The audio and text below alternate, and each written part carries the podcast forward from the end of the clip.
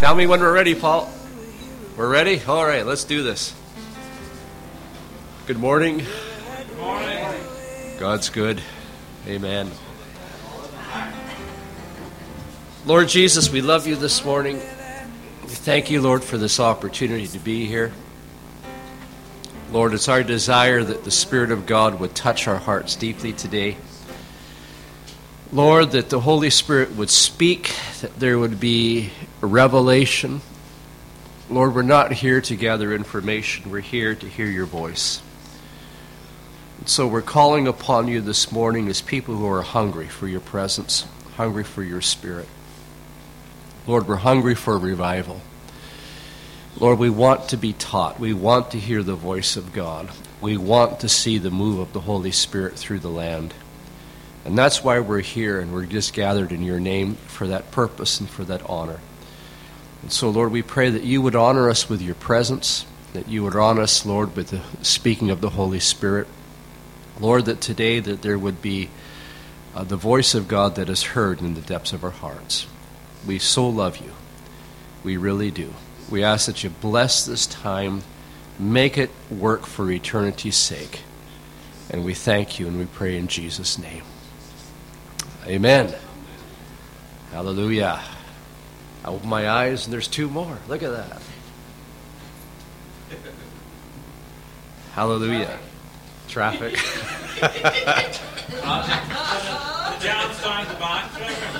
Yeah.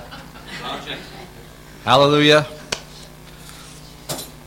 Well, this is our third Saturday here on the topic of cessationism, the false belief that the things of the Spirit, the outwardly manifestations of the Holy Spirit, are not for today. Uh, something that um, I think we've seen the folly of a lot. A bit of review, a bit of new things today. We're going to ask God for His grace on this. In dealing with this subject, I have to deal with a variety of subjects to go along because things stand and fall together. And I'm going to go back and start this morning a little bit of review. What is our definition of the gospel?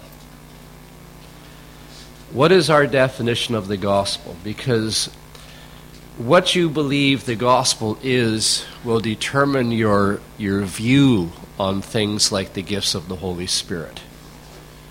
So, a bit of a review. In this culture, very much in this culture, but and also many other parts of the world, but very much in this culture, it appears to me, it appears to me that the gospel is simply defined or reduced to what I will call a personal salvation from the penalty of sin so that you can know that you will go to heaven when you die. And for some people, that is the entirety of the gospel message. That's the whole story to a lot of people. In a lot of congregations, they feel as if you have not preached the gospel unless you have made an appeal for someone to, to accept Christ. So if you were to die tonight, you'd know where you'd be going. And, and it's all reduced down to that one thing. If that is our definition of what the gospel is, then it is no wonder that there is no emphasis on Pentecostal reality or the gifts of the Holy Spirit because they simply don't play into the gospel message that we're preaching. It's just simply not there. Or is the gospel more defined in the words of Jesus? that the kingdom of heaven is breaking into history. The kingdom of heaven is at hand. You see, there are many people, and, and this being the 500th year of the Reformation, I think it's ironic that I would say things when a lot of people are, are celebrating a 500th year. My reading of the Bible does not begin with the Reformation. I do not read my New Testament through the eyes of the Reformation. My reading of the Bible, the New Testament, goes back 2,000 years ago to Jesus. And I feel there's a lot of churches that begin their, their understanding of the Scripture starting with the Reformation as their starting point. As if the problem that the Reformers had 500 years ago with the Catholic Church, as if that was the same problem that Paul was having with the Judaizers 2,000 years ago. They're not the same problem. There are similarities between them, but they are not the same problem. And if we think that the reformers dealt with the same issues that Paul the Apostle dealt with, with the Judaizers, uh, then we're already on false, a false foundation already, because we're assuming far too much.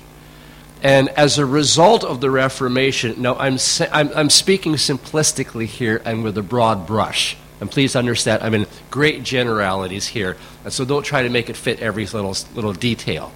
But in, in generalities, the result of the fight of the Reformation over the, the doctrine of justification by faith has reduced the gospel as if the whole gospel is justification.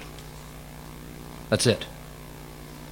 I'm going to argue that justification, while it is a New Testament word, was only used once on the lips of Jesus himself. And that's in the parable, I think it's in Luke 18, when he talked about a tax collector and a Pharisee in the temple. And they both went into the temple, and God, I thank you, I'm not like that tax collector there. You know that story? And Jesus said, Who, you know, I tell you, that it was that tax collector who went home justified more than the, the, the Pharisee. And that's the only time Jesus used the word justified. That's it. That's it. On the lips of Jesus, it's only once. And often the whole gospel is reduced down to the subject of justification. What does it cost to get your sins forgiven?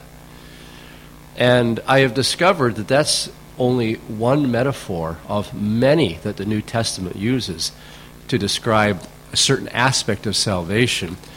And why don't we talk about propitiation? That's just as good a word as justification. Propitiation. And here's an awful discovery a lot of people don't even know what propitiation means. Do I dare ask for a show of hands? You're propitiated as much as you are justified. What does propitiate mean? A lot of people don't even know.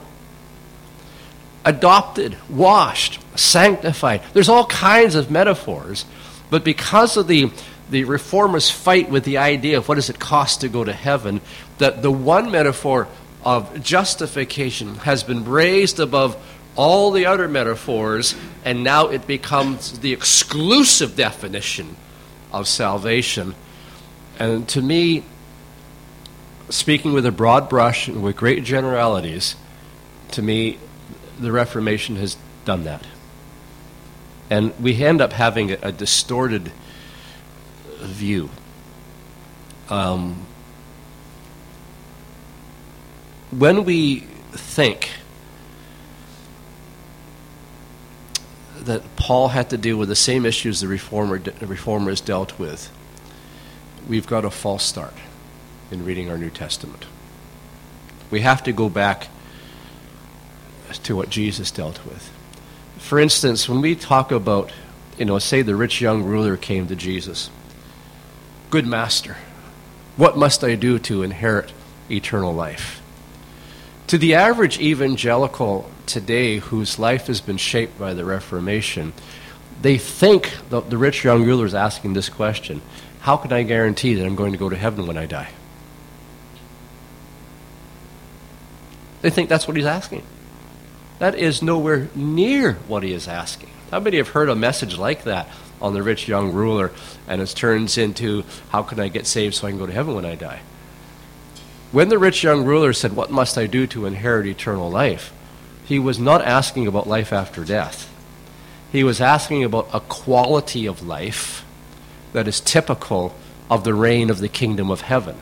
How can I possess the life of the kingdom? That's what he's asking. He's not asking about going to heaven when he dies. And yet, so many of, the, the stories in evangelical preaching uh, on these New Testament stories are all turned to make it ask a question is not asking. The kingdom of heaven has come. That is the message of Jesus. That is the gospel of Jesus. Let me just use an illustration. Um, it's a little off topic for a second, but I'll bring it back uh, to topic. Uh, what a lot of people do in, in trying to interpret Scripture.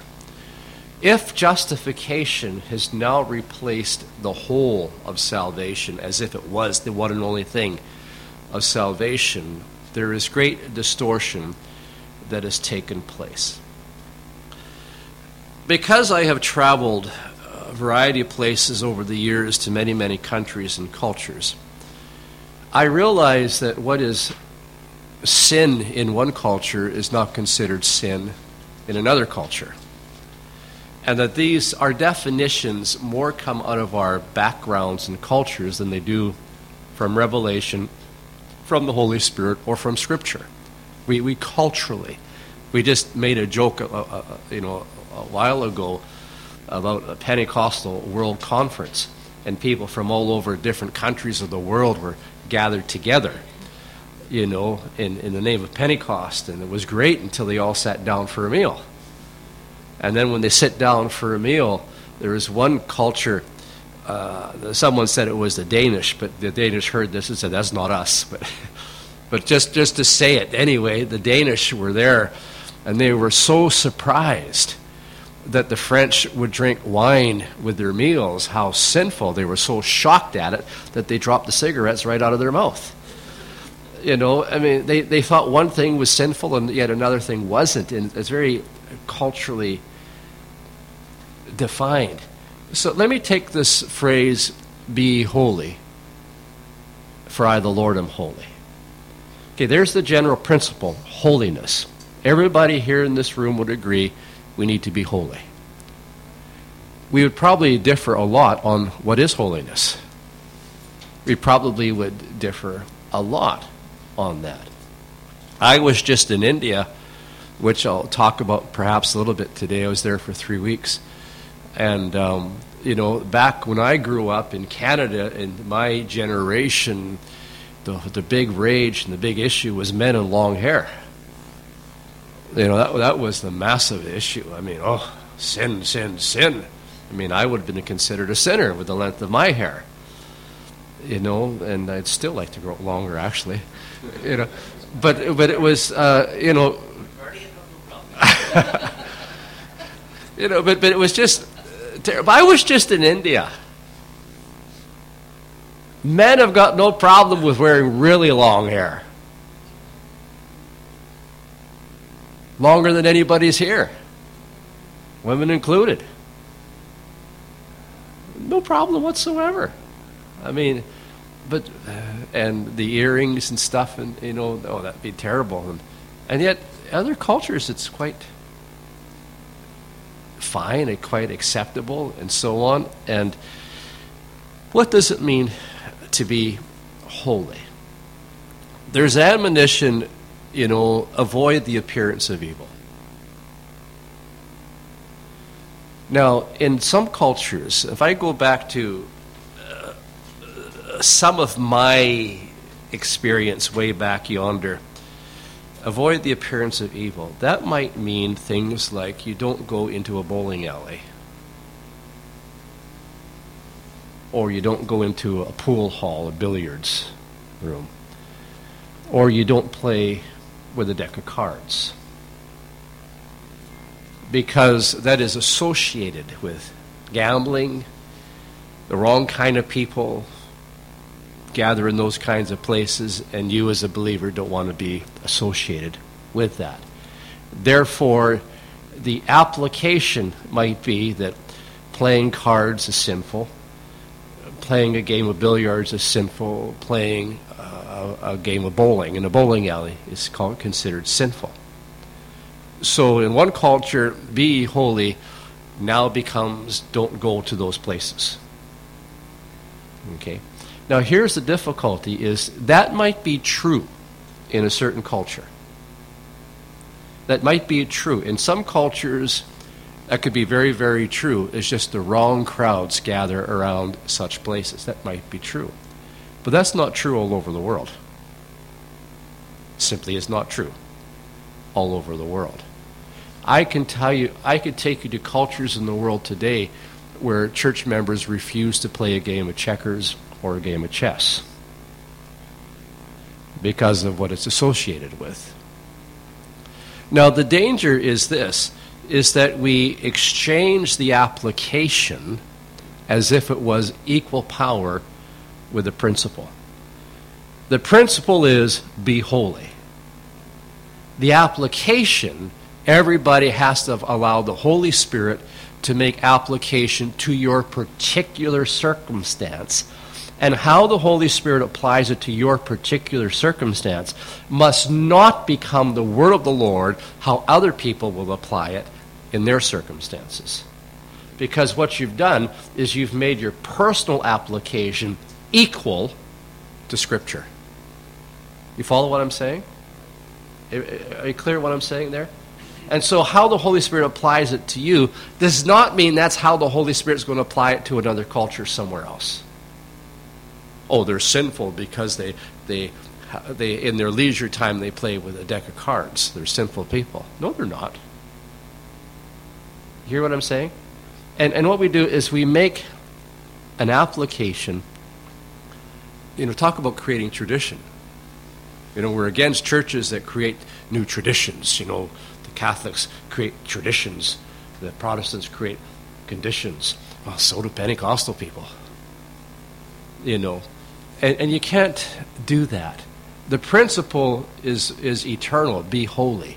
But the application of it, you have to get from the Holy Spirit for your circumstance and not turn it into law that applies to everybody, everywhere, at all times we're guilty of, because it's easier to follow law than it is to follow the Holy Spirit. But it's not easier, but we think it is. You know, and it, it's the the print the application must never take the place of the principle. Now that's a poor illustration of trying what I'm saying, of, of what I'm attempting to say here, is that the one truth of justification must not take the place and replace the whole story of salvation. Must not. Otherwise, we have greatly distorted the message of the kingdom of heaven. Greatly distorted it. The, one of the difficulties with that whole distortion is our the, the evangelical um, appreciation of the law. I'm not under the law, I'm under grace. Which to some people means I never have to read the law. Which means I have nothing to do with the Old Testament. Which means that it's really not important for me to study the law. Excuse me? Where did you come up with that thinking? Oh, how I love your law. is the testimony of the psalmist. How I love the law. It's my meditation day and night. I delight in my inward man after the law. That's even New Testament stuff. Where do we get this idea that we have nothing to do with the law because we're under grace? Grace is not the absence of the righteousness of the law. Grace is the divine enablement and empowerment to desire and to fulfill the law not the absence of it. It's the power to fulfill it. But because we are not under the law, uh, by our, definition of justification, we have nothing to do with the law, and so we're absolute eejits. There's a good word I learned over here. Eejits. Uh, when it comes to Old Testament stuff. Because we're not under it. You know, what, what a fractured, fractured, fractured uh, understanding. Because we wrongfully make the assumption, listen carefully what I'm going to say. We wrongfully make the assumption, thinking that, that the reformers dealt with the same issue that Paul dealt with. You know, those 1,500 years between the two fights.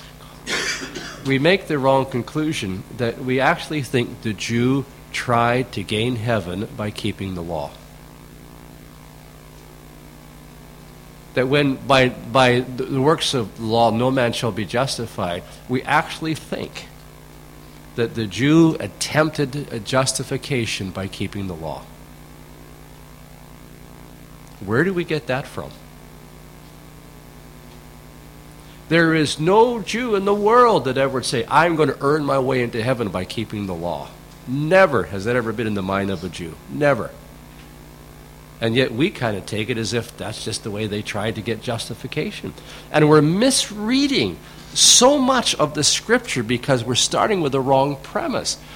The Jew did not keep the law in order to become the people of God, he kept the law because he was a member of the people of God.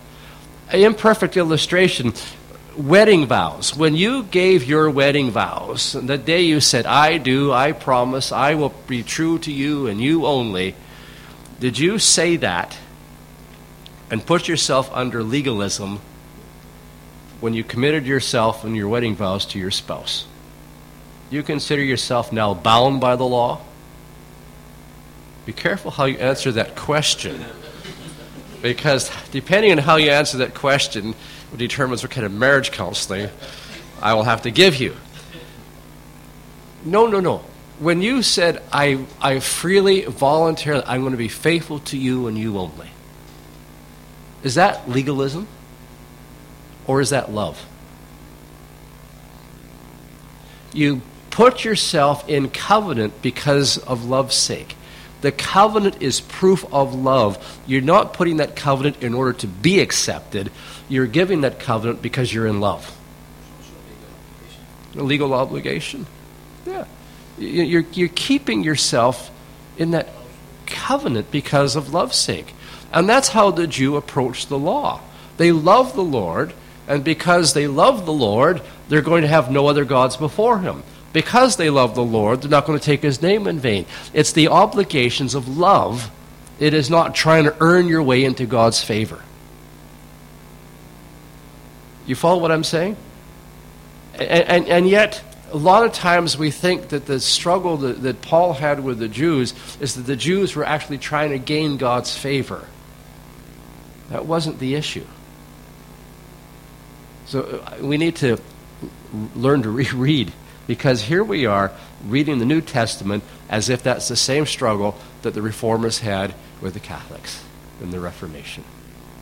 And it has distorted the way we read a lot of our New Testament. And it has really distorted our understanding of what the gospel is, and it has really distorted the role of the Holy Spirit in the church and in the gospel and in the present kingdom of heaven that has come to invade history. An important principle. I'm going to ask a key question, and I'm going to come back to this question more than once today. Now, here's the key question Why did the old covenant fail? Why did the old covenant fail, and why does God introduce a new and a better covenant and what is it about that new covenant that makes it new and better? We've got to answer that question. We've got to answer that question. Now, the scriptures answer that question very abundantly. We're, we're not in a mystery and we don't have to look far to find out the answer to that question. Why did the old covenant fail? Why does God have to introduce a new covenant? And what makes the new covenant better? The answer is very easily found in Scripture. A key passage amongst many passages would be 2 Corinthians chapter 3 about the ministry of the letter and the ministry of the spirit. A key passage would be. Let me uh, write, uh, reduce it down to this. The Old Covenant, with the laws written on tables of stone, here's the weakness of it. There's nothing wrong with the law.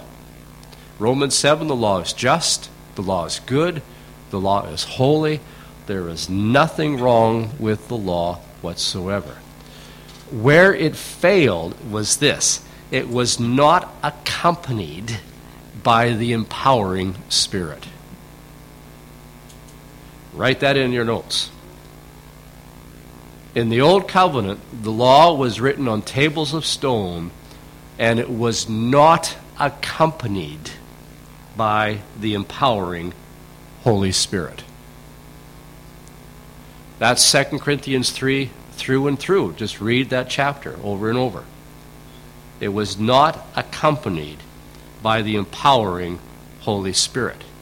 Therefore, since it was not accompanied, there was no ability of transformation, there was no empowerment, therefore, the law could only condemn. It could show you what was right, but it could not empower you to do what was right. And therefore, it ended up as condemnation. But there's nothing wrong with the law. The law is good, it's holy, it's just, it's correct. But it had no power to change you. Therefore, it raised a standard that you could not fulfill, and it ended up as condemnation. It failed to transform because there was no accompanying spirit. Well, if we can see that, then all of a sudden you can understand why we need the Spirit. I mean, it just opens up the whole New Testament, and you see that was the main failure, the reason for failure of the Old Covenant. Therefore, how can we read the Old Testament prophets without picking up time and time and time again the voice of the Old Testament prophets, their longing, their passion, their great focus was going to be on the day when God would pour out his Spirit on all flesh. Because that's what was missing. That's why it failed. And so the great passion, the great longing, the great desire of the prophets was for the day when God would pour out his Spirit upon all flesh. When, according to the prophets like Jeremiah and Ezekiel, they made statements like this the law would be written internally upon the tables of a new heart. That's why it failed before, because it wasn't written in the heart. It was written on tables of stone no empowerment by it. But now the law was going to be written on the tables of and in a new heart by the pen of the Holy Spirit. New hearts, refashioned hearts, transforming us and empowering us from the righteousness on the inside. That the law of God was going to come alive on the inside, create within you. you in, you're going to discern new desires within you, new appetite within you. And not only new appetite, but the power to fulfill it and walk it out.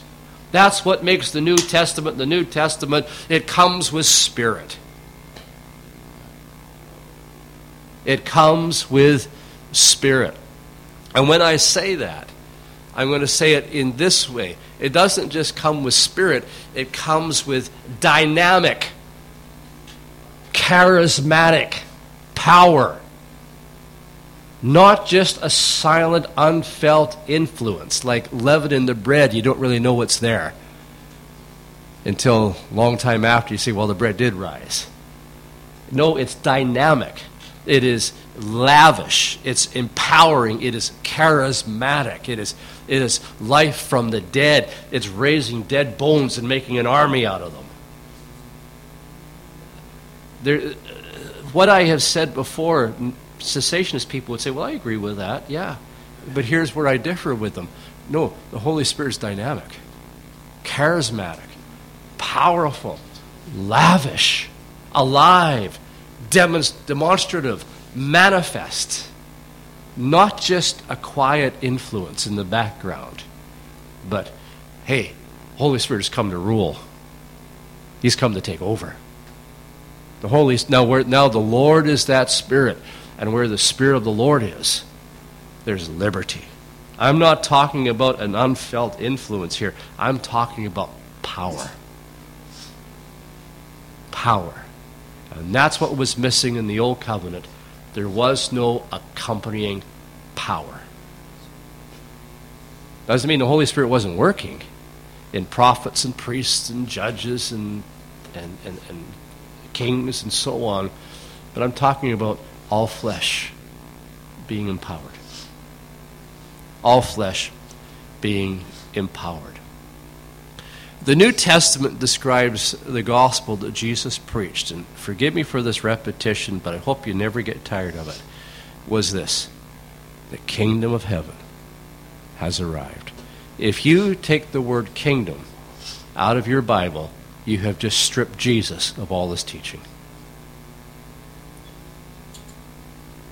Now, I, I need to emphasize that because I was forever exposed from a young teenager till now to evangelical church life. And I'm trying to rack my brain. Did I ever hear in all the local churches I was ever a part of, did I ever hear a message about the kingdom of heaven? Ever.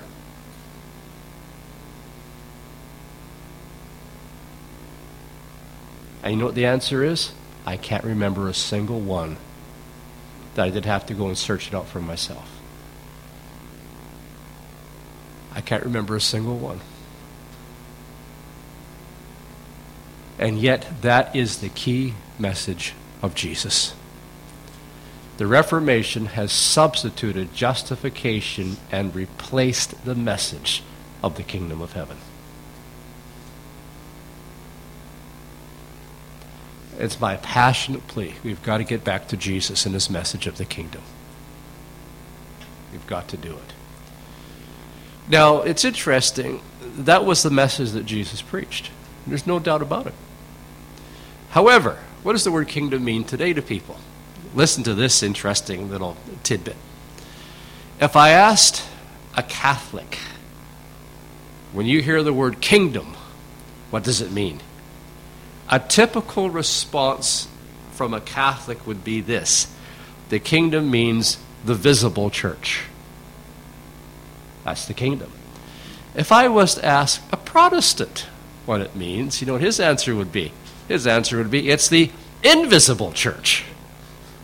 The Catholics do it as the visible church, the Protestants do it as the invisible church. Which is right?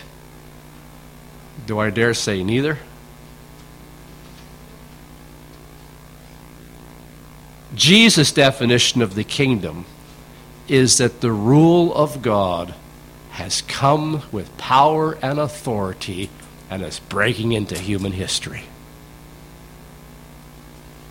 The rule of God has come with power and authority and is breaking into history.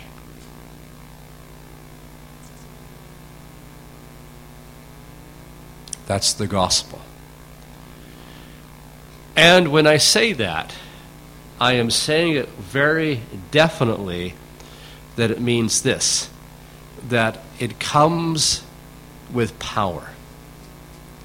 The kingdom of God is not something that is just preached, the kingdom of God is something that is demonstrated.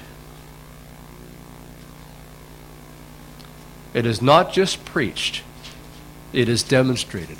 And we've got to get that definition deep into our hearts because now we're going to talk about why we need the gifts of the Holy Spirit. Because the gospel is a demonstration, not just a declaration, but a demonstration of the power of God. Matthew 12, 28 If I, by the Spirit of God, cast out demons, then you know that the kingdom has come nigh. 1 Corinthians 4:20, the kingdom is not in word only, but in power. When Jesus sent his disciples out, it was not just to declare, but it was to declare and demonstrate. That's the message of the kingdom of heaven. It's more than declaration, it's demonstration that the kingdom is breaking into human history. It's demonstration. So that's when Jesus ministered, and when he sent his disciples out to minister. It says every time you read it, well, either Jesus himself or when he sends his disciples out, he always tells them to do a couple of things heal the sick, cast out the demons, in some cases, raise the dead, cleanse the lepers, make a declaration. The gifts of the Spirit are not the gospel itself. The gospel itself is the kingdom of heaven has come, but the gifts of the Spirit are the demonstration of it. All right? The gifts of the Spirit are the demonstration of it. Very, very important. The kingdom of God is a new covenant relationship where we're led by the Spirit. We're walking in the power of the Holy Spirit in intimacy with God. We are not preaching just about God, we're demonstrating the presence of God. We are not talking about a distant God. We're preaching about a God that has come nigh in the power of the Holy Spirit. He's not afar off, He's close by. He is right here. I don't know how much of this to share with you, of bits and pieces, but um, I was just in India for three weeks. Took six members of the congregation with me. I was in Hyderabad for a week uh, at the drop in conference on my own. Finished that, I flew up to North India to a state called Meghalaya, Shillong, Tura, cities there, where I had six people from the congregation join me over there. We had spent three or four months preparing people to go. I've taken the role of being a father and a mentor to people. I had spent the three or four months training people to preach in other cultures, training people to give testimony in other cultures, training people to work with interpreters. Never done that before. Training people to go into the villages and lay hands upon people. Very intensive training a lot of prayer time together, a lot of one on one counseling, a lot of mentoring, a lot of fathering people, uh, really working with them. Took them out and really gave them a wake up call because the first couple of days they're dealing with orphanages and so on. I says, Well, we're going to kick this up another gear. Tomorrow we're leaving orphanages and I'm taking you out into villages where they are what we call animistic villages. And by the word animistic, it means like animal. It means it means they believe in spirits in all kinds of things. There's a spirit in the tree, there's a spirit in the dog, there's a spirit in the ground. And they're very, very alive and open to spirit, whether it's Holy Spirit or evil spirit. You know, and actually gave them a real scare in a sense remember these villages, and what are you going to do if there's absolute wild demonic manifestations as you're preaching? What are you going to do with it? You know, and we talked all through that. Boy, we had some prayer meetings. you know, so we're going out, out to this. And what are we going to do while we're there? What's the purpose in going? What kind of a gospel are you going to share? What kind of a gospel are you going to preach? And I also made this rule we're going into the villages. I am going to do almost nothing. You're preaching. You are going to lay hands upon the people in the villages. You are going to have to deal whatever manifests. And I am sitting back and just watching you do it. Which I did. Which I did they all did superbly well. They've all got stories to tell of the power of God. I mean, some of these people have never seen these things happen before, and they're starting laying hands on the villagers, and the villagers are just falling out in the power of God. You know, just where they are in the village, they're just falling out in the power of God. You know, I've never seen that happen before. Said, go for it. Go for it. Just do it. And not that falling on the ground is a big anything. I've seen so much of that over the years. But for these people, I said, wow, this is incredible.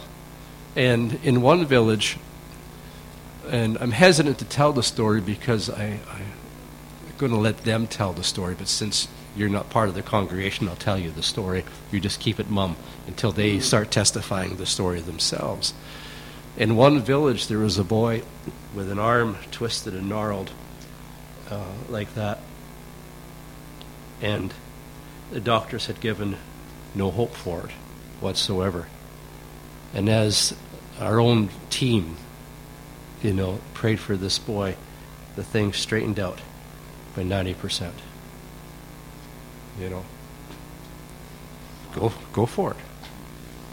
Come on. Let's do it.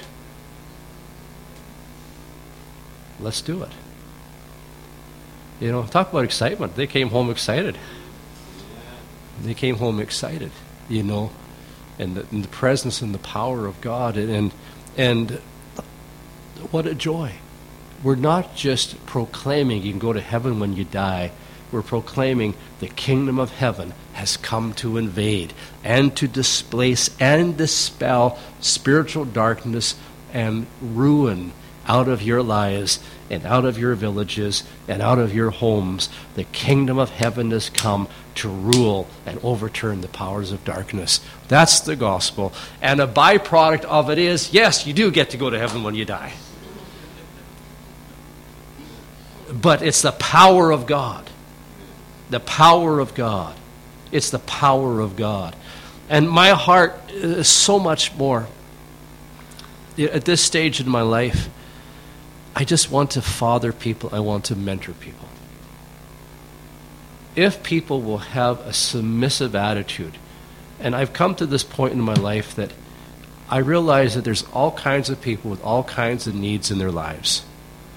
But I but tell you what, unless you're going to take a role of submission towards me, and unless you're going to be teachable and pliable, I can't do anything with you no matter how hungry you might be. If you think you know more than the master, there's not much the master can teach you. And it's just the brokenness and contrition, the meekness, the humility, the pliability, the contrition. When people can come in that attitude of brokenness and say, I want to learn, then we can go far with them. We can go far. And I'm looking for a, a generation of people who are ready to be taught and have the right attitude and the right submissive attitude towards it. And we just pour into them and pour into them and give them the teaching, give them the training, and then take them out there and, and just release them. Man, what couldn't happen? That's where my heart is. That's where my, my, my, my passion is. That's what we need the kingdom of heaven has come. The kingdom of heaven has come. There's much to be gained if we will pay the price. If we will pay the price in passionate prayer, there is much to be gained. I'm looking for a generation of people who will join me in passionate prayer and asking God for breakthrough and breakthrough and breakthrough. Who will pay the price of fighting through the discouragement when it seems if nobody cares? Who will pay that price? You know, God wants to move by His Spirit. He really, really does. When I use the word gospel, I want you to think kingdom of heaven. When I use the word kingdom of heaven, I want you to think new covenant. When I use the word new covenant, I want you to think the empowerment of the Holy Spirit. To me, those four terms are the one and the same thing. The gospel is the kingdom of heaven, which is the new covenant, which comes with the empowering Holy Spirit. And I will not reduce the gospel to anything less than that. Gospel is the kingdom of heaven, which is the new covenant, which is divine empowerment of the Holy Spirit. I will not reduce any more than that. Comes with power. When Jesus commissioned his disciples, Matthew 10, Mark 6, Luke 9, Luke 10, all of those passages of Scripture, that it, they, they went with power. They went with dynamite. They went with authority. They preached in word and they demonstrated in deed. There's no doubt about that. When Jesus called disciples to be with himself in Mark 3 14 and 15, he spends the night in prayer. Then he rises up and he calls the 12. And, and it says, well, number one, they were called to be with him. But second thing, they were called to have power to cast out demons. I found that interesting. Not just to be with them, but they were called to be given power to demonstrate the kingdom, not just to preach it. Is that not the same as God's mandate to Adam in the Garden of Eden? Where God would come and walk in the cool of the day and they'd be with him, but were they not also given the command to keep the evil out of the garden? Was that not there right back in, with Adam in the garden? And it seems to me that the same mandate that God gave Adam in the garden is the same mandate that Jesus is giving his disciples. It's just the same thing. Indeed, to be with Jesus means you're going to be mighty in word and mighty in deed as well. Let me kick gears here to the subject of prayer. Change gears to the subject of prayer. If you heard me teach on the subject of prayer, you know my definition of prayer, and I'll repeat it for you. Prayer is not telling God what to do. God, I think this. God, I think that. My opinion is you should be doing this. My opinion, you're too slow on that matter. My opinion is that person needs this. And, and you're telling God how to rule the world through your own whims. Prayer is not telling God what to do. Prayer is agreeing with God in what He has revealed He desires to do. Prayer is agreeing with God in what He has revealed He desires to do. Now, I want you to think on that. Agreeing with God in what He has revealed He desires to do. And that, of course, takes the Holy Spirit because you need the Holy Spirit to reveal to you what God wants to do. Yes, the general principles of Scripture, but how are they going to be specifically applied? Timing, purpose, and all that kind of thing has to be revealed by the Holy Spirit. We have to be led by the Spirit in prayer. Now, I'm going to ask you to rack your brains for a minute. I want you to think through all the prayers that you know exist in the New Testament. In the epistles, in the book of Acts. Here's my question What is the content of those prayers?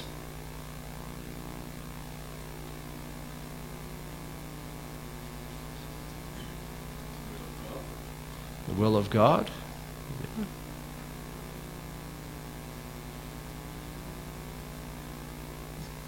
So I'm making you think here. Here's my answer.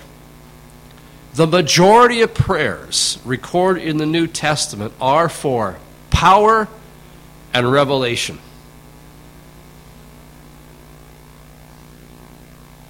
Power and revelation. Now I'll show you some of them. Power and revelation. In Acts chapter 4, when the church was being persecuted, how did they respond to the persecution in their prayer? What did they cry out for? Lord, behold their threatenings. Therefore, stretch forth your hand that in the name of your holy child Jesus, signs and wonders and miracles might be done. They were praying for the miracles to be multiplied while the church was being persecuted. Is that how we pray? They're just asking, Lord, see the power of the world? How about you responding with a demonstration of your own power? That's how they prayed. Now, let's go back to Hebrews chapter 8, verses 8 to 12, which is quoting Jeremiah 31, 31 to 34. All right. Now, these passages are going to describe to us what the new covenant is. Okay, what the new covenant is. And we've gone through this before, but let me say it to you again. Here's the new covenant the new covenant is the laws of God are going to be revealed and written internally upon the tables of a new heart. The old covenant is they were written on tables of stone. The new covenant is that they are written internally by the Spirit of God on the tables of your heart. All right? The new covenant is this everybody will personally, intuitively know God for yourself. You don't have to say to your neighbor, What is it like to hear God speak? Because you will hear Him for yourself. Everybody will hear God speak to them personally. You will have a witness of the Spirit within your spirit. You will hear the voice of God writing his laws on the tables of your heart, he will speak to you. You will know him yourself. What else is new covenant? I will be your God, you will be my people. I hope you understand what that means. That is just not a theory. That means in practical, everyday living there will be a demonstration of the power of God to show the world that I am your God. It is not just a theory. When it says, I will be your God, you will be my people, that means God is going to demonstrate himself in power to show the world that he is your God. And that's what makes you different. You see, think of the Old Testament story of Exodus the ten plagues. How many times in that story do you hear this? And then they'll know that I am the Lord your God. Then Egypt will know there's none like me. I am the Lord your God. And so when it says in the new covenant that the result is going to be, and I will be your God and you will be my people, that is equal to saying there will be demonstrations of power that distinctly mark you out from the rest of the world as I'm your God. Because just look at my power that I am doing. There's no God that can do what I'm doing. Answers to prayer, the persevering, the breakthroughs in your life. I'll be your God. That's New Covenant stuff. That's New Testament. That's not just a theory that somehow we're just going to go to heaven when we die as if that's what it means I will be your God. No, it means there's going to be a demonstration of the power of God that's going to distinguish you as, as remarkable people. That's New Testament stuff. And then, of course, the forgiveness of sins. Your sins and your iniquities I will remember no more. Now, let me back up from last session when we looked at this verse. We have tended to reduce the new covenant to just the forgiveness of sins. But if we could read this properly, the forgiveness of sins, remembering our iniquities no more, is not the goal of the new covenant. Is God being your God? Is the goal of the new covenant. It's the law written on the tables of your heart, is the goal of the new covenant. It's hearing the voice of God speak to you, the Holy Spirit bearing witness with your spirit. That's the new covenant. But to get there, we have to deal with the problem of our sins. And so the sins are dealt with. Your sins, your iniquities, I remember no more. Now that that's taken care of, that opens the door for the outpouring of the Holy Spirit so you can hear God speak. In other words, the forgiveness of sins is the entry into the things of, of the new covenant. It is not the end of the new covenant. You follow what I'm saying? It's not the end purpose of the new covenant, it's the entry. Deal with the problem of sins so God can be your God. And yet we've taken just the forgiveness of sins as if that was the beginning and the ending of what the new covenant's all about. Thank God for the forgiveness of sins, but it's the door to the new covenant coming in power. So listen again. What, what's the, what's the, the new covenant? God revealing himself to you personally. You hearing the voice of God. God writing his laws on the tables of your heart and your mind. God demonstrating himself in power that he is your God and you are his people. Is the forgiveness and the cleaning out of our old life, the healing of relationships.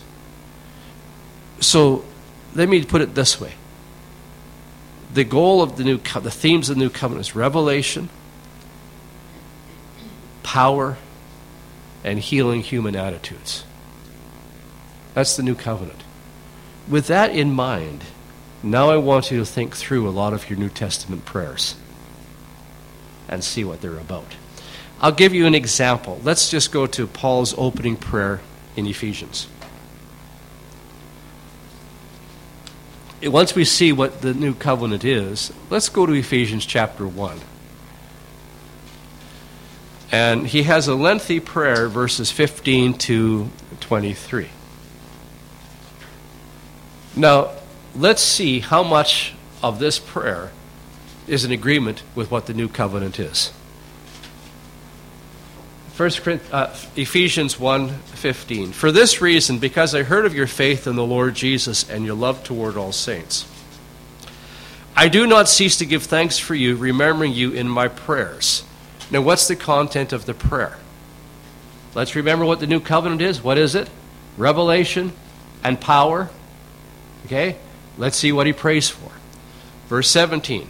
That the God of our Lord Jesus Christ, the Father of glory, may give you a spirit of wisdom and of revelation in the knowledge of Him, having the eyes of your understanding enlightened, that you may know what is the hope to which He has called you, and what are the riches of His glorious inheritance in His saints. What is that praying for?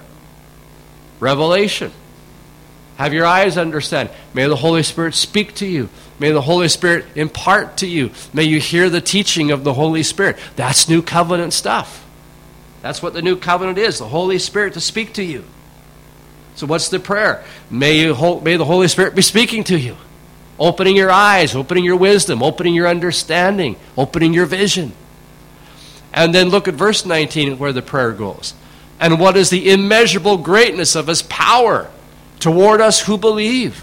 According to the working of his great might, what he worked in Christ when he raised him from the dead and seated him at his right hand in the heavenly places, far above all principality and power and dominion, above every name to be named, not only in this world, but also in the world to come. Put all things under his feet and gave him his head over all things to the church, which is his body, the fullness of him who fills all in all. Whew, Paul knew how to write a sentence, didn't he? What's that prayer for? Power. May you know the revelation of the Holy Spirit. May you know the power of the Holy Spirit. That's the con. If I give the summary of his prayer, that's it. So again, how does that compare to what the new covenant is? That is the new covenant. So you see, if we can understand that way, all of Paul's prayers are just saying, May you experience the fullness of the new covenant. That's what the prayers are. And what is that? That you would hear God, that you would know God, that you would be taught by God, that the Holy Spirit would be your teacher, your guide, your leader, that you would know the empowerment, the enablement of the Holy Spirit, that you know the greatness of His power. So all of Paul's prayers are geared along those lines, that you may grow in revelation and grow in power, because that's the new covenant. That's what was missing out of the old. That's the new. And all the prayers of Paul the Apostle lean into those realities. That's why we pray. And, and so, if you hear me, pray. You might think I'm a broken record. What's Eugene praying for? You know what I'm praying for? God, I got to have your presence. Lord, we're going to have church here. And if we don't have your presence, this is a waste of our time. Lord, we're having a teaching here on a Saturday morning, but if your spirit's not here, this is a waste of our time. We need his presence. We need his spirit. We need his enablement. If all you hear today is information, this is a lost cause. I want the Holy Spirit to put light bulbs on in your head, light bulbs in your soul. I want you to see. Otherwise, this is a waste of time. We need the presence of the Holy Spirit. I think people back in home church must get sick and tired of me praying out loud because I always pray for the same thing. God, we've got to have your presence. We've got to have your presence. You've got to break through in your presence. Just for the fun of it, go to Colossians and go to chapter 1 of Colossians and see if the same principle is not there. In Colossians 1, say, verses 9 to 12. Again, look at his prayer. Look at his prayer. And again, I'm just going to ask you to see are, are, are, you catching the drift, the overall drift? What, what is shaping how he prays? What is shaping how he prays? Remember, what's the new covenant? Revelation and power. Okay, let's look how he prays in Colossians 1 9. And so from the day we heard, we have not ceased to pray for you, asking that you may be filled with the knowledge of His will in all spiritual wisdom and understanding. What's that? That not revelation? Lord, speak to me, teach me. You know, so you can walk in a manner worthy of the Lord, fully pleasing to Him, being bearing fruit in every good work, increasing in the knowledge of God. Isn't that revelation? And then what else does he pray? And may you be strengthened with all power according to his glorious might for all patience and endurance with joy, giving thanks to the Father. What's that for? Power. You see, uh, in general terms, every time Paul's prays, it's actually, Lord, may the people of God enter into the fullness of what the new covenant is. And generally speaking, it's revelation, it's power, and it's healing of all relationships. And all the prayers of Paul are fashioned according to those themes. You know, so that's powerful stuff. So let the way we pray be shaped by the goals of the new covenant. How many times do you see the word grace and peace? When Paul opens an epistle. Grace and peace be to you. Again, what is your definition of the word grace?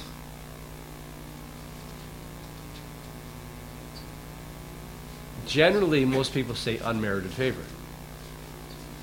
It is unmerited favor, but let's not reduce it to that. Grace means divine enablement the ability to do what you cannot do. All the gifts of the Spirit are grace gifts, they're charismas, portions of grace. And so when you see all of these epistles open up with grace and peace be to you, when he's saying grace be to you, what's he asking for?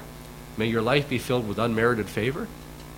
Well, may it be, but it's far more than that. May you know God's divine enablement May you know the presence and the power of God lifting you above the circumstances of your life. May you find His ability coming into your heart, into your soul. May you find His strength to face whatever this world's thrown at you. Grace be to you. That means empowerment, enablement to you. It means far, far more than unmerited favor. Far, far more than that. You know, is this grace given to me, which means it's this ability to minister to you is given to me. This grace given to me. What is peace but the healing of relationships? Grace and peace, enablement and harmony in life with people. Isn't that new covenant stuff?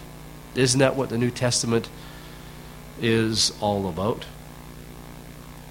So, just for the fun of it, too much now to work through. All right, just for the fun of it. Um, in, in Paul's epistles, he always starts off with, you know, from the Father, grace and peace from God the Father and our Lord Jesus Christ. Where does he mention the Spirit in those greetings? Now, here's the thought for you. Instead of mentioning the Spirit directly, after he talks about the grace and peace from God the Father and the Lord Jesus Christ, what he does do is he go on to describe what the Holy Spirit will do. He describes the workings of the Holy Spirit. I mean, where do I even begin with all of this? There's so many scriptures, I don't even know which ones to choose from. 1 Corinthians 1, he talks about, you know, from the Father and from the Son. And then he immediately gets into a discussion. I thank my God that you are enriched with all kind of utterance and gifts. Mention of the Holy Spirit. It's just frequently that we catch that. Let me just make some remarks from the Gospel of John and then we'll take a break. Um, the way that John wrote his Gospel is, is interesting and it's unique. Some people think that John wrote uh, to help believers who were being persecuted by unbelieving Jews, um, thrown out of a, a synagogue and excluded from the temple and so on. Here's a lens for which you help you read the Gospel of John. Jesus models for us the process of what it means to hear God and to obey God. How many times in John's, John's Gospel do you hear Jesus make statements like this?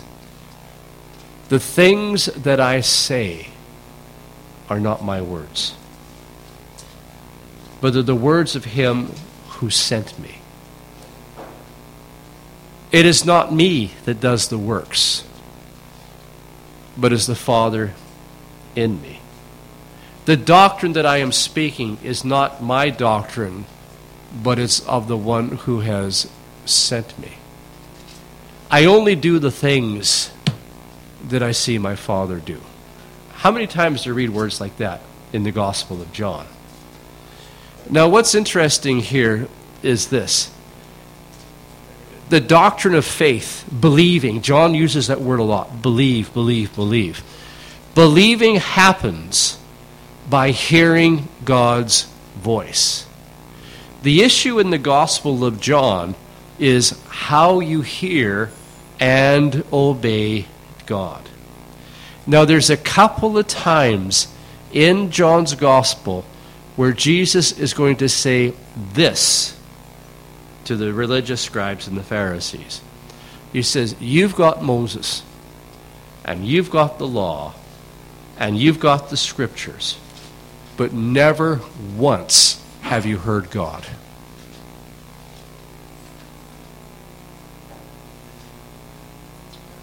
I'm going to say that again. You spent your life with the scriptures. You spent your life in the law, You spent your life as a student of Moses, but you have never once heard God.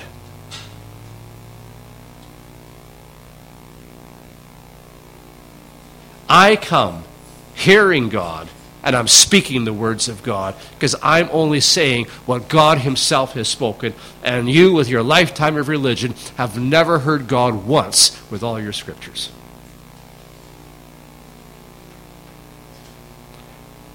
No wonder they stoned him.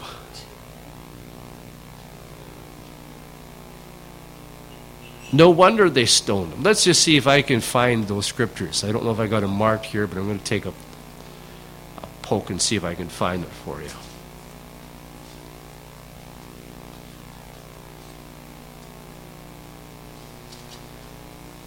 Eight forty-seven. Whoever is of God hears the words of God. The reason you do not hear them is you are not of God. Um, where can I find it?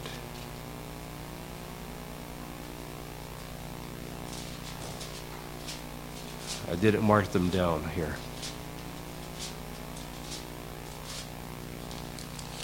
He says some pretty pointed things to them.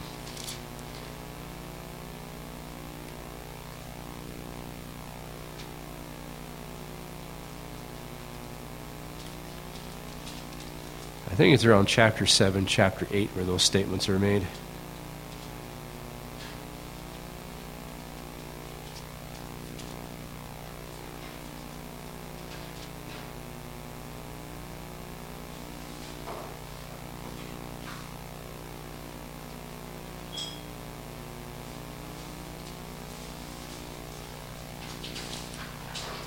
Now, I wish I could find them. I don't see them right in front of me.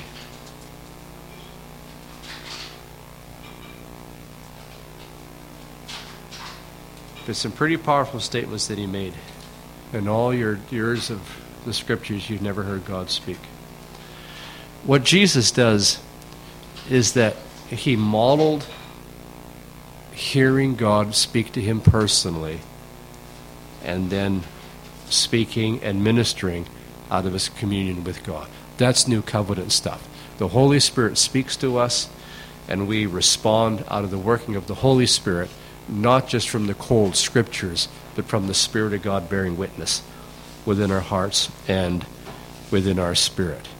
And that's because hearing God and then doing, hearing and doing, hearing and doing, is what Jesus models for us in the Gospel of John. And that is the, the new covenant. What it is. And with that, we will take ourselves maybe a 10 15 minute break. All right, let's do it.